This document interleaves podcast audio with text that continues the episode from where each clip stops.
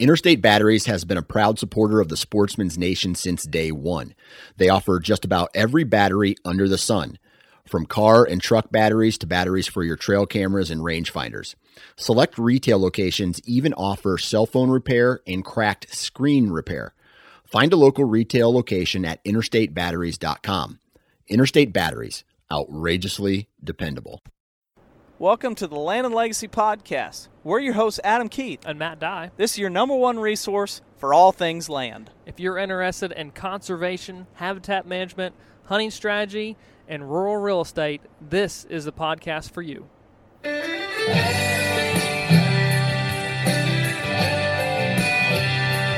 Hey guys, welcome back. Land and Legacy Podcast here. Uh, Adam and Matt back in my backyard. So if you get a little background noise, that's what it's about. The old Um, studio. Yeah, Studio A. Um, I want to say something for uh, the last time because I apologize. I wasn't part of. I was on Dr. Will Goolsby, Yeah. and then I was not on the other one. I saw the topic. I have not listened to it. which which one? The one with Chad? Boone and Croc, B- yeah, Booners yeah. and Boone and Crockett like, reverse engineering that map, like rethinking oh, okay, what you can gain from that map. okay. Um, and I, and I'm saying this because I'm curious if anybody has ever heard of a thing about this. So when we were recording last time here, uh, two weeks ago or a week and a half ago, in the middle, you the, the the the listeners may I don't know if they caught on or not, but I got pretty quiet in the middle of it. Like I started I started feeling sick. And shortly after, I mean, you guys hadn't even left my house yet, and I was in bed. Yeah. My daughter had a virus a few days before, seemed fine. Doctor said once the fever breaks, 24 hours after that, you'll be fine. Well, I got a fever, and then not much of one, my wife informs me, but I still had it. It was still dinging fever, by the way. Let's get technical here. and uh, I got a virus to where I lost the feeling in the tips of my fingers, and now it's down to where I only I can't feel the tips of my fingers on my on my thumbs or my index fingers. And you can see it, Matt, but I'm also peeling skin off the tip of my finger. And it also came with a face rash. So any of you doctors and nurses, medical people that listen, because there's a bunch of you guys, um, it's called leprosy. Adam. any ideas? Because I'm like, I kind of like the finger, the feeling. of I mean, it's been week? over a week, and I still don't Yeah. have the feeling back in the tips of my fingers. So it's very strange. But yeah, my apologies to you guys if you caught that uh, in that podcast. So we're back, full energy today, and uh, going to cover a uh, topic we have not covered uh, so far on this on this uh, podcast. So. Um, I think it's know, a, I think it's a it's a topic though that everyone, whether you're buying ground or thinking about adding new ground, they probably consider to some degree in their buying journey or or their Yep. their pursuit to own land. They've considered this, and I don't think that there's necessary. I I guess if you're looking for a definitive answer at the end of this podcast, there's not going to be one, right? Because we're going to say it depends and all that. But there is a lot of different portions of, or whichever route you take, there's a lot of, I would say, wisdom and things that you can pick up on by listening to this podcast and then make your personal decision off of those two routes that we're going to lay out here. Yeah, yeah. It's it's something though that you know you can. We're gonna weigh out all the different variables and and various things, but we get asked this, and I almost thought at one point this came through as a Facebook message or an Instagram message because guys had asked us about this Mm-hmm. due to the fact that we're we're involved in real estate. Yep. So we assist. mm, well, We've assisted several podcast listeners in buying ground, um, and we continue to do that, and will continue to do that even in the next in the future. Um, so you guys, if you are a listener and you're looking for land, understand that we have our real estate license, and though we are licensed in Missouri, we can still help you in other states. Um, in a di- in a slightly different scenario of us, Matt or I showing up in the truck and unlocking the gate and driving you around like a showing like a buyer's Yeah. agent. but we can still assist you and make sure you avoid those costly mistakes. So if you're interested in that, info atlantalegacy.com, dot TV, Dot TV. Soon to be. soon to be dot com. We have the rights, we just haven't switched it over yet. But Um, anyway, um, but we get this question, and you know, I can immediately probably give you a, a long roundabout answer of it depends. But let's let's jump into the fact. I uh, I guess before we do that, though, we need to update a little bit on hunting. Um, you know, we may we may cover more of that in the future. Oh, one other thing before I forget: Man, t-shirts on our on our website Okay. for the yeah. National Wildlife Cooperative. Right. Um, the the whitetail manager's shirt, which Yep. has a cool design. I have to unzip mine. Uh, mine's got um, It's Ice- a deer. mine's got ice cream and, and snot for my youngest all over it, but and it's a day old. But it's got a tape measure, a jawbone spreader, an oak leaf, ac- acorns, jawbone, uh, Axe, gloves, a gas can. chainsaw, drip torch, axe, a trail camera knife, gloves, gas tanks, binocular saws. A special request working with Hunter. I said when he sent over a You wanted the pocket. He he sent over no he sent over uh, I had it something added to this. I don't know if you know this, Matt, but um, there's you made your- bullets. you made. You mean you made a request? I made a request. there's soybean pods. Yeah. There's corn. There's corn. Oh, there's a trail camera at the bottom. Yep. I think that's what it is. There's a clover leaf somewhere. I thought. Yep, right there. The nose is a Yep. clover leaf. Yep. What do you think I added? Um, I don't know. And, and and I, people are probably wondering what in the world you're talking about. but ShopLandandLegacy.com. What, what I'm saying is like, but it's all all these figures are laid out and designed in the shape of a deer. So it's Oh, like yeah. a deer, but Yeah. all these Like- land management tools. like the legs are a corn cob and a trail camera stacked on top of each other. Another leg is an axe handle, and what are those three things? Shotgun shells. I think so. I'm calling them shotgun shells. Um, and then a knife and rifle cartridges, and then the back leg is a, a saw, uh, Yep. like a handsaw. Let's see. And all this stuff is American made. So the shirt is American made fabric. The designer is in Idaho, and then assembled or put together and shipped out of Tennessee. So everything's American made about this. No idea. The ragweed leaf. Oh, that's what it is. Yeah. Got it. Yep, that's a nice. That's a good little tail on the end of that deer. Yeah. But go check them out, and and what at the end of it, all the proceeds go to starting new cooperatives across the country. Yep. So when you buy that shirt, it's American made, but then all the proceeds go to starting new cooperatives, um, which actually is a good tie-in to what it is we're kind of talking about. Oh, 100%. 100%. that wasn't designed, but that it works well. Yep. Um, but but basically to I feel You- like you Michael Scott a lot. Um, sometimes I don't know what I'm going to say. I just start talking and I don't know where it's going to end up. That's kind of I, I, I just wanted to mention the shirt, and then it's like, oh, that's a good tie-in. So here we go. But wait, wait, wait. You, there was also something else you said you wanted to talk about hunting or something. Oh yeah, um, updating. You know, Chad and I pecking away at our our doe harvest quota. Yeah. He harvested two the other night. Um, so we we're up to three now. We're shooting for fifteen. We're Not hopeful. not two more than we we mentioned that on the Oh, did you Boone guys- Crockett okay. last week. So Yeah. not two more, but still those two.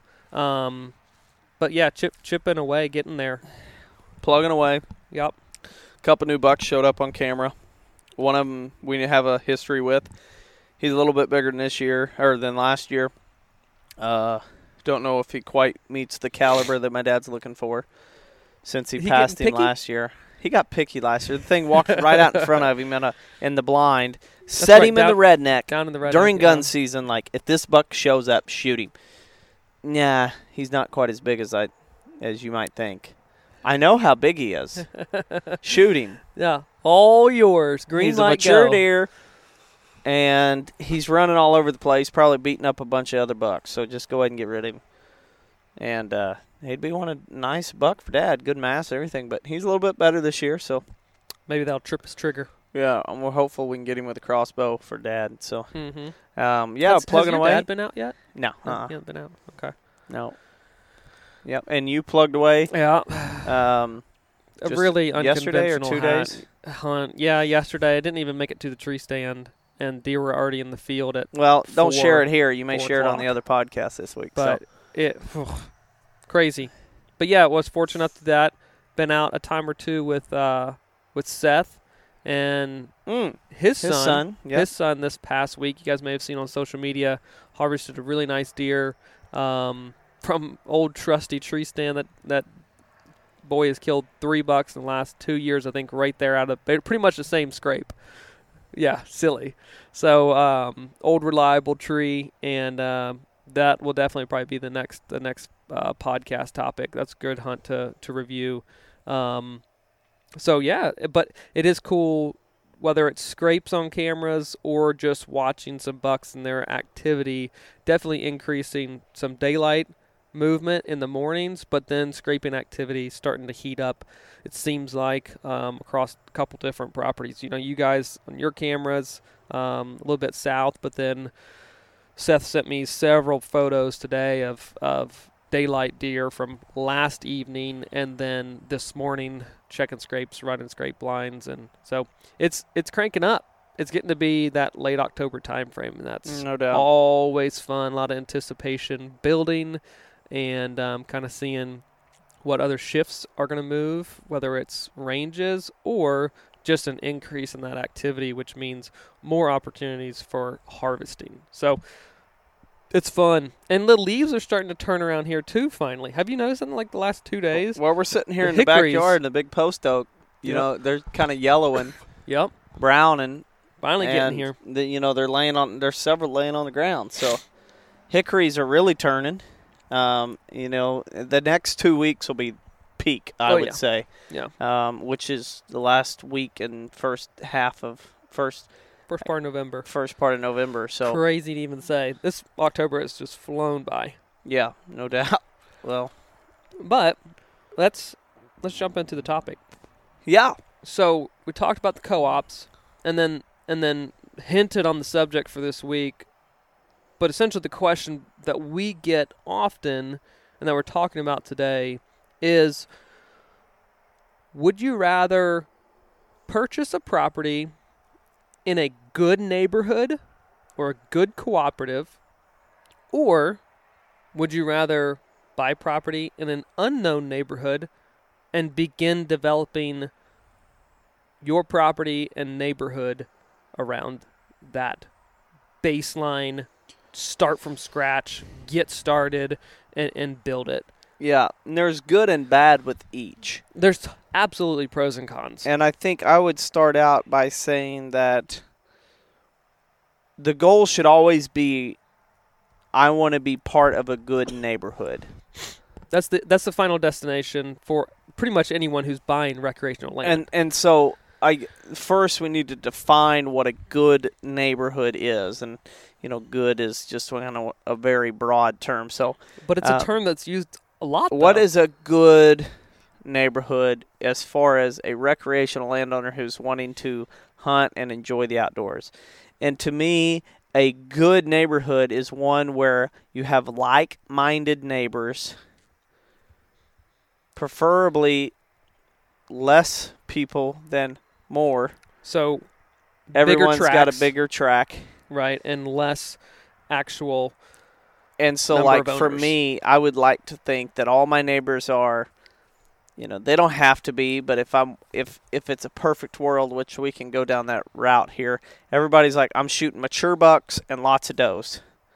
I'd be like, and minus the guests that come in and hunt, the kids and the and the first time hunters, they they kind of have free reign, but for the most part, we're all shooting bigger age or older age class bucks. We're trying to grow them bigger, and we're going to shoot a pile of those. That's me in a perfect world. And I think that's essentially what everyone would classify as a Yeah. good neighborhood that's that's And- working together for a common goal. for, for whitetail. And then everybody's pitching in and doing their part in habitat management. and I think that's what is is not calculated into a neighborhood uh, feeling that that really should be. You Yeah. know, when everyone talks about neighborhood, it's okay. What's the harvest? What's the harvest like? Age structure and overall herd numbers is a huge equation that should be factored into it, and that's that's the primary one that everyone is determining good or bad neighborhood by. But I want to see in a neighborhood situation also a lot of disturbances, whether it's the use of prescribed fire, you can see it off gravel roads, or whether it's log logging or past history of logging. Um, if it's got cattle, rotational grazing. If it's Right. got crop, it's got cover crops. Right on, right on. So, so are all these practices also good land management practices that are occurring in a neighborhood? Um, and sometimes, I don't know what's more difficult to get going. Honestly, is it is it more difficult to get people to start harvesting deer? All at the relative same age, older age class, shooting does, or is it more difficult to get people started doing consistent habitat work, not just dabbling, but like consistent, intentional. We're all we're all rallying around this thing, and we're gonna get after it. I think it's harder to get people to do the habitat side than it is to do the hunting side uh, the, of shooting older age I class agree. Because a lot of people are already doing that. It's not very hard for guys to be like, ah, pass that deer, ah, pass that deer. Right.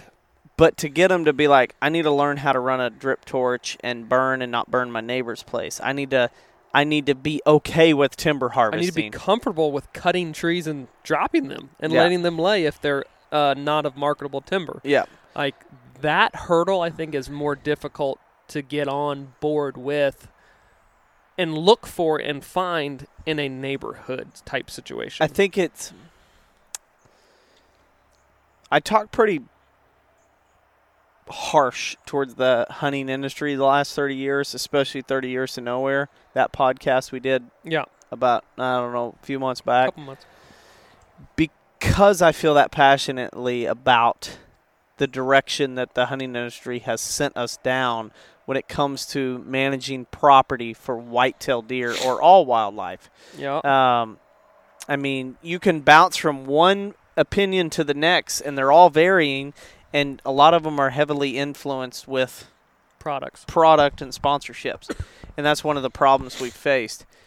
Now, I also believe that there's kind of a correlation with the more focused on older age class bucks a person gets, the less focused I see them on harvesting does and thinning Oh. the herd. For sure. Because once you get a big deer on the property, it's like, don't do anything to disturb it and cause this deer to leave kind of then immediately you step back and let the deer herd. It's like kill them yourself, or I guess kill them with overpopulation and EHD and all the other problems that come with heavy, heavy uh, with too high of a population. And and I think that's where that's one of the biggest problems guys face, and how you can quickly see a good neighborhood turn into a okay neighborhood. Well, and I think that's what that's one of the the cons of looking at a good neighborhood. Because what I don't think people let's say calculate is okay, it's good or it's been good, so deer good deer that's what we're determining by have been harvested.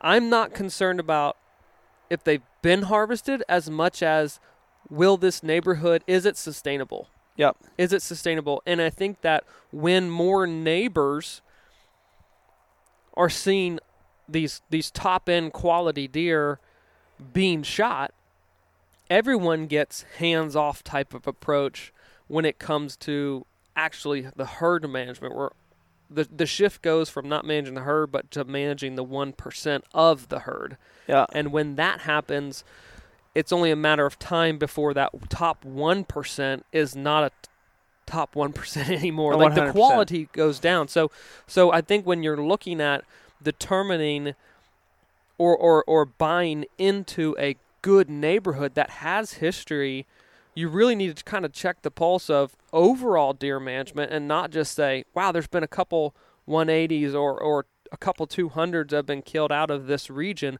But what's happening on a greater scale? Are people participating in deer management? Um, Yeah. Are they participating in land management practices? And what's the future of that area?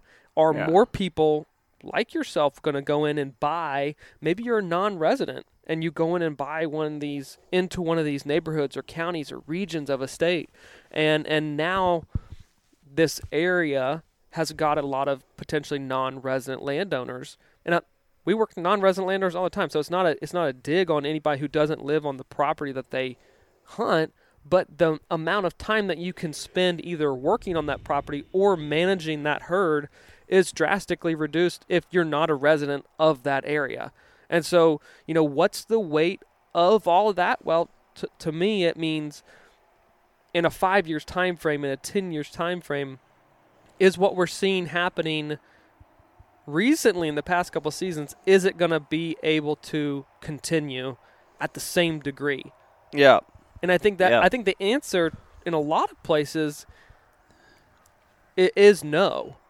I, I think that shift is maybe it's been discovered and now it's getting hunted really hard and then mm-hmm. that herd management aspect of things gets put off to the to the outside or the- the, fringes of what's the reason for buying that property. Yeah. Uh, there's nothing wrong with buying a property and, and trying to harvest and, and shoot top end deer. Not Yeah. whatsoever.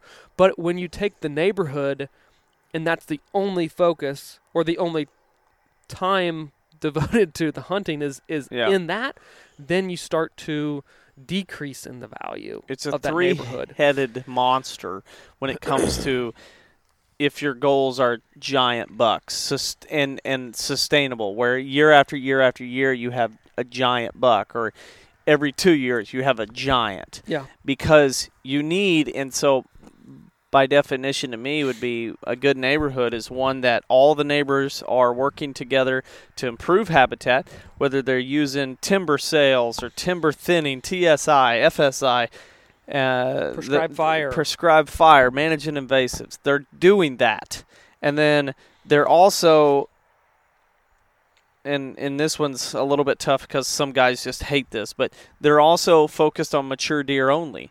They're they're trying to you know four and a half or older, five and a half or older, and then the other thing that's one of the most overlooked is managing the deer herd.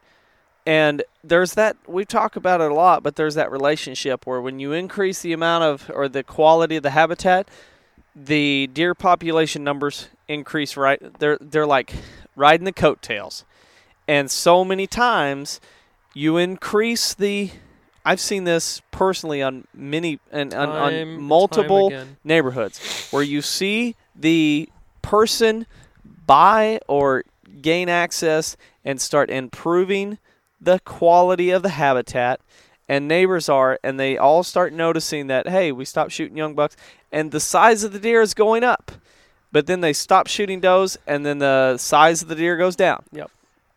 and For so sure. a good neighborhood to me would be like for Chad and I in our, our neighborhood, we're improving the habitat. We're increasing the amount of forage per acre. We're increasing the amount of usable space for many wildlife species. We're diversifying the place. We know that because we're not going to shoot young deer, we'll have bigger deer because there's more uh, nutrients, more forage available, more cover available. We have the ability to get older age class bucks. Plus, we're not going to shoot them when they're young. But then, most importantly, we have to stay on top of the does. We're working with our neighbors, trying to get them to shoot more does. But if we only did the first two, we would go pew. We would, I mean, it'd be a line graph that increased and then started to dropping off. I, I think that And and you know what the thing is that most people experiment? I don't like Or- the way you're pointing your finger at me I'm- like I'm definitely- you're shaking. you know what most people see? If you look at that line graph of the let's just say the the quality of the whitetails quality of the deer meaning they're they're they're fat they're happy antlers are increasing or or are getting bigger they're going to see that line graph rising and then they'll see it falling and the next time they see that line graph rising It was after a major ehd yeah, a major uh, disease outbreak or, or a sharp drop for some or reason. a, uh, a huge timber sale, or a tornado comes through and levels a Yeah. huge chunk of timber, or a big fire, uh, something almost catastrophic for a lot of people. Well, and and everything about ecology is is cyclical. There's highs and lows and troughs. But if I'm in a neighborhood, I don't want to see peaks and valleys. I want to see Or if you do, peak- they're small. yeah, I, but I want to see a plateau. And and I would be much more satisfied with the plateau of of harvesting older age class deer consistently but having just really solid deer than every once in a while a two hundo gets killed or something Yeah. like that. You know what I mean? Like I would much rather see and know that okay, baseline population when a deer gets to this age, they're a really solid animal or have the potential to be and we're seeing that across the board. Not just what what I'm harvesting, but what my neighbors are harvesting too. I want them to be successful because that means that they're going to work just as hard as me to try and achieve something. But Yeah. but if and this is the con honestly of or, or the balance, but it is a con of starting a co-op. Let's say you go in and you buy a, a, decent chunk of ground, and you start implementing these practices. You're passing deer, you're sharing that. Your communication is really up there with neighbors. Um, and, and you're working hard, you're doing different things on the property, you're manipulating it, and, and doing techniques that maybe the neighborhood just flat out and these owners have never seen. They're just shocked, like, what are you doing? They just don't know. But when you start being successful and there's not success around you, there there can that can essentially you're creating an environment potentially to breed jealousy. Yeah. And where some people are upset because you're having success and they're not. That's not on you. You're doing and you're 100% in control of your own property. Um, kudos to you, but that's a teaching moment to the neighborhood to say, "Hey, listen, guys, I don't want to. Sh- I don't want to have this resource just to myself. Yeah. I, I want everyone to be able to experience that. But to do it, we've all got to do the same types of practices. So Yeah. whether you're whether you're looking into that situation, um, and it doesn't always have to be like that, and not every neighbor is going to be jealous of your success. But but I would just be straight up forward and honest with someone if I'm going into a neighborhood and I want a new new place, excuse me, that doesn't have history or or great history from the get go. I would just be really clear of what my object, objectives are, Yeah. and so, So- there, that doesn't breed that jealousy I had, lack uh, of communication. Conversations with a couple of our neighbors about big scale habitat projects. It didn't go so hot.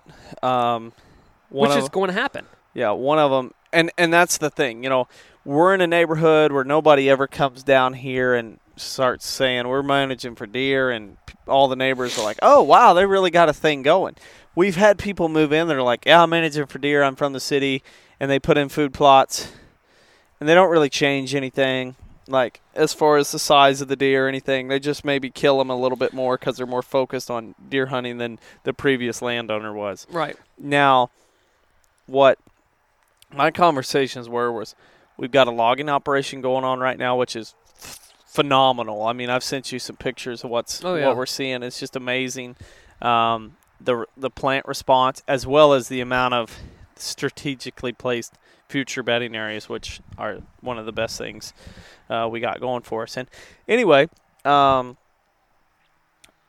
one of them's his turn his words for uh, would you like to talk to my logger maybe have a potential timber harvest? Quote absolutely not. End quote.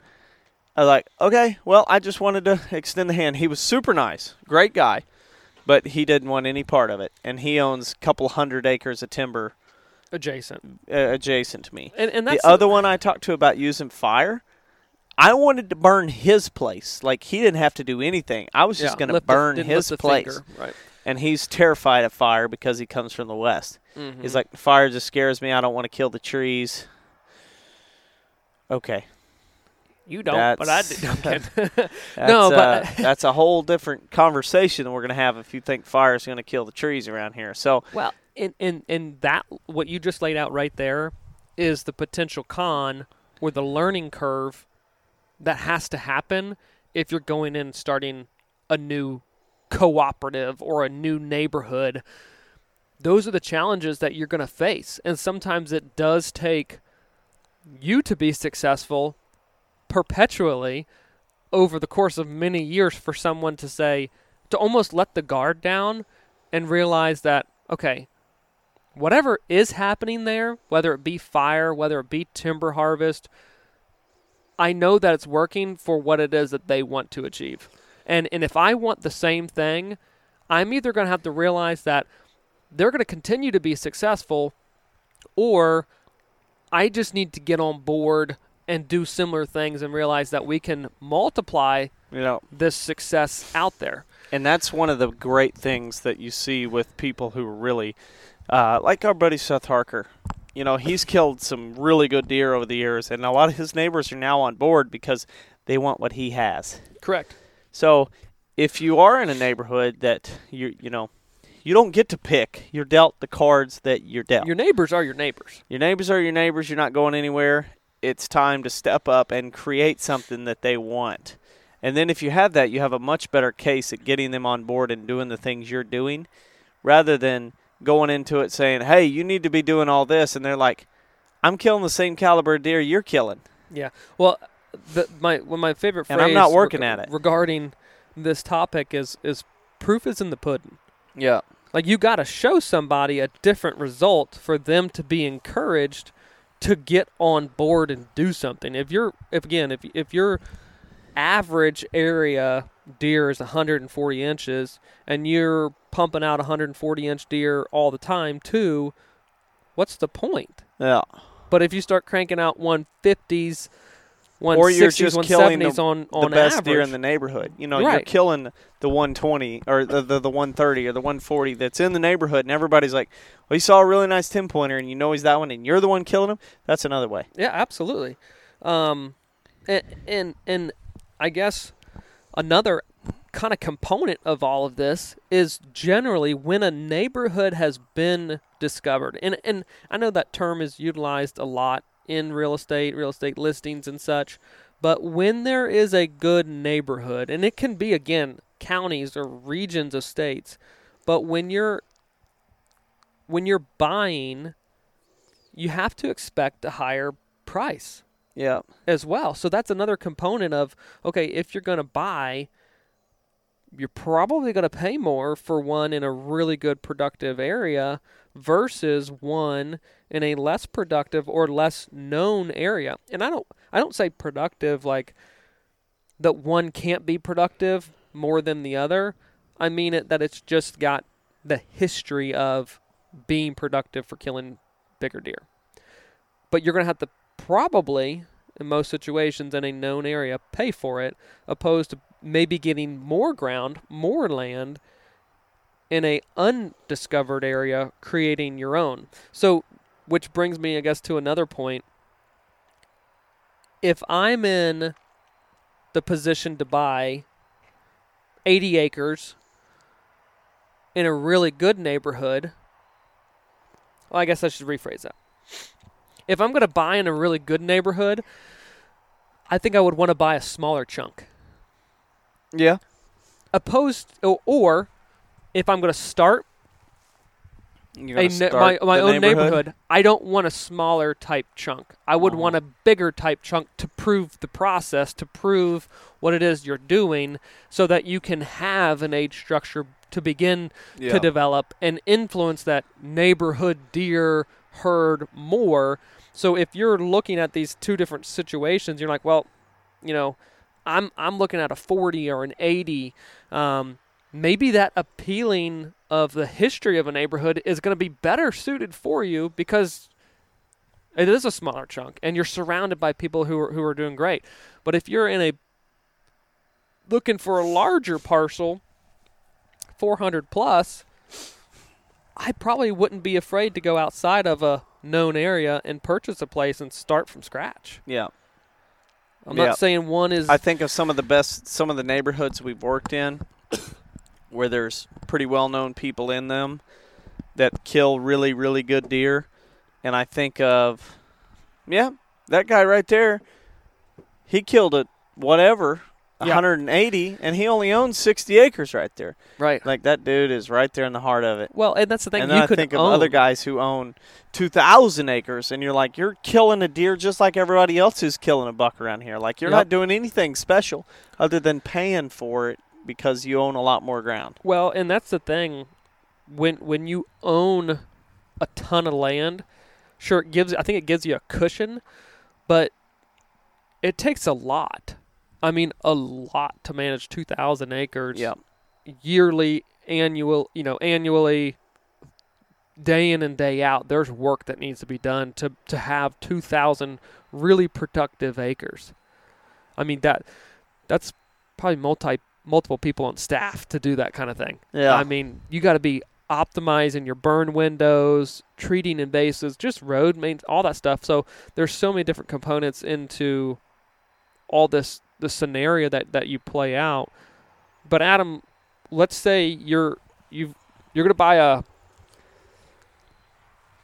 you're gonna buy an an 80 somewhere, an 80 acre parcel. What's your position? What do you think? I'm going with a good neighborhood. I'm going to look around and see if I can find preferably landowners that I know have a history with killing good deer or a history of doing really good work. Ideally, they have a history of doing really good work and having really good deer on camera and they don't know how to kill them. that's, That's like, that's perfect. That's a perfect scenario. Um, and they can be found. yeah, and so I'm looking for those areas, Er- or I'm looking at the overall landscape and the habitat and saying, I you know what? here. This is a very diverse ecosystem. There's a lot of really good stuff going on. There's some there's some uh, logging operations going on. There's people using fire still. Um, it's not full of invasives, and I could say this is a good neighborhood, not even knowing any landowners. I Oh, could yeah, say sure. this is a good neighborhood. like you know that a deer likely can get to age in Yeah. an area. yeah. And that's one of, the, one of the other things too that I think. Is there a is there a shooting house at the edge of every field Right, right, right. Um, with propane cans laying underneath it? topography also, when you get to into some steeper areas, Yeah. I think that there's a drastic correlation between areas of pretty intense topography and having. I'm gonna sneeze here. Hold on. Yeah. but having older age class deer in the herd. Whenever you start getting some serious relief in the ground, the way it lays, deer get a little bit older. There's there's they use it better. I think the thermals work to their advantage and less to the hunter. I think I think a lot of times areas of topo- topography get hunted completely wrong or com- poorly, and it's advantageous for deer. Therefore, they get older. So that's another component that I'd be looking into um, in a uh, in a smaller type track, or or hey, I, I want this neighborhood. I'm not shying away from something that's got quite a bit of uh, topography on it because I'm thinking, well, shoot, that's probably where they go to when pressure gets up. Yeah. That's where they're going. You might not be feeding late season on that property, but oh well, I'm going to hold them. Yeah. I, think got 'em. one thing, you know, looking at a couple of real estate listings here recently, you can look around and see the farms where you're like, their access is horrible. Oh yeah, yeah.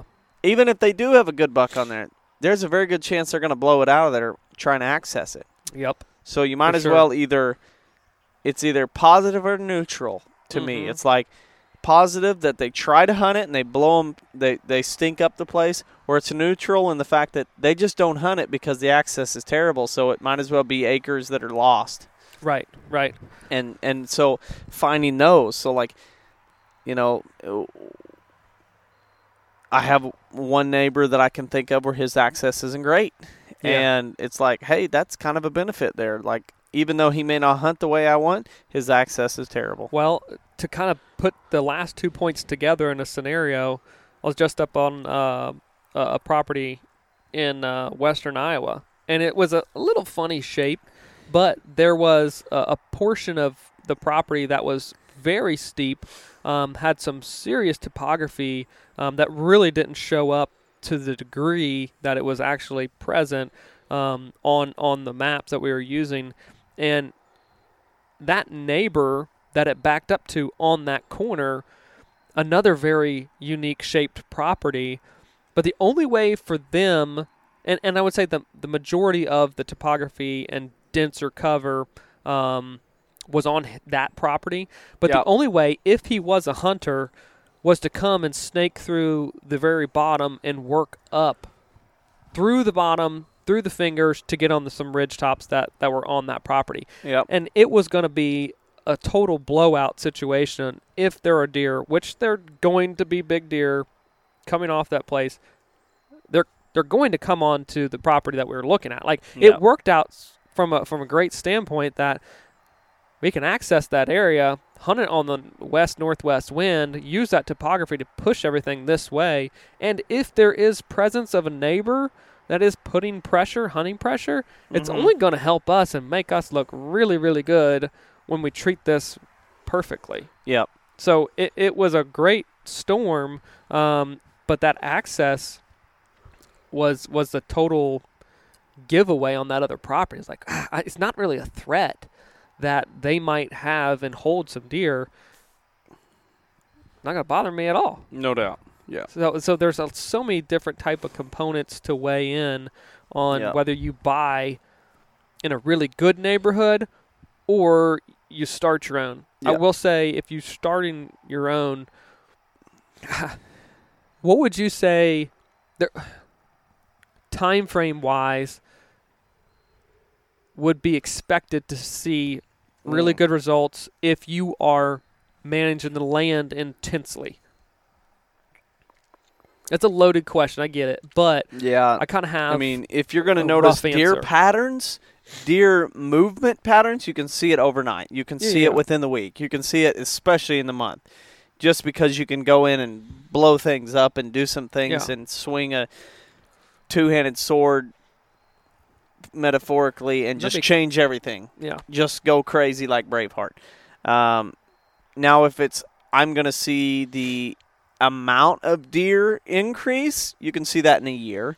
If I'm going to see the size of the antlers or the body shape, that's going to take some time. yeah. I was just gonna say age structure is the last thing to develop Yeah. because obviously, if you want to get a four and a half year old deer on really good groceries, guess how long it takes? Yeah. it takes a good while. Almost two generations Right. typically is what Absolutely, the research is finding. two so. two cohorts to get there. So you're looking at potentially eight or ten years to see the final product. Let's say Yeah. of peak land management, and that's if you can manage that whole piece to the degree, get it where you want to. and that 10 research was years. taking a tiny little Sure, tiny little deer and trying to make it of a, a, a really nice like where it's almost unrecognizable from where it came from. sure. So taking a, a a native, and I say that loosely, a a, a deer that a, a residential genetic deer, and then taking him and increasing the amount of antlers or the size shouldn't take as long. Um, but it still takes eight years to grow a to get one deer, a mature deer, to give birth to another one that gets mature. That that yeah. period Well, or you could look at a doe and say, year and a half old, gives birth, but she needs Sure. to spend her life on really good. really good groceries. She's Yeah. still passing the same genetics, whether Yeah. she's one and a half or four and a half. Yeah. But over the course of time, that degree of, let's say, quality, I think, is going to only increase the longer that you own the place if you're keeping up with, again, the land and you're managing that herd. yep. And I'm not going to say you t- it takes eight years to kill a really good deer in, a, in an unknown area. That's not the case whatsoever.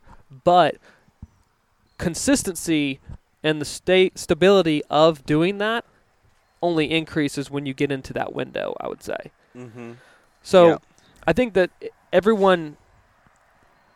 It's a, it's almost like a manager expectation, whether whatever situation you're in. Buying into a neighborhood, you got to know that you got probably got to get on neighbors that are not shooting does, and then if you're buying into an unknown neighborhood, this is the situation that you're looking at. Yeah. Hopefully, that Mhm. irons some things out for people who might You know, be in that. you can look at everything glass half full.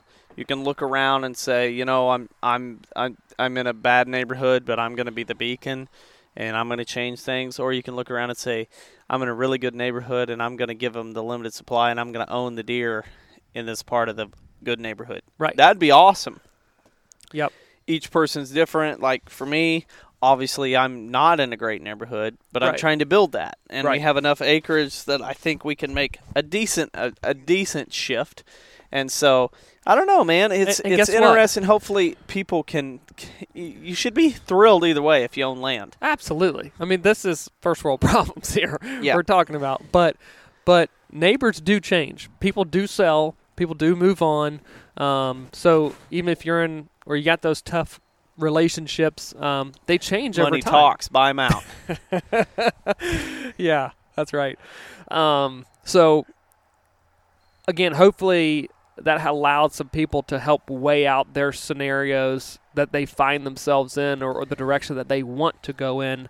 Um, this is where I not a- enjoy there's the not a wrong real estate route. side for for listeners who are like, I want to find the neighborhood to get started in. Ideally, you find really good habitat, yeah, but nobody knows it's a great neighborhood, yeah, I, absolutely. and so the price is low. And then you come in, and it's just like, woo! You I look like a million bucks. here. Yeah. absolutely. And Yeah. then or they're already process- here, and I'm just going to make it even better, make Yeah. it killable. and then you start buying all the other pieces. And then, Yeah, and then all of a sudden people find out. They're like, "Hey, that's a really good neighborhood," and it, yeah, Right. good luck buying in there. They already bought everything. yeah, yeah.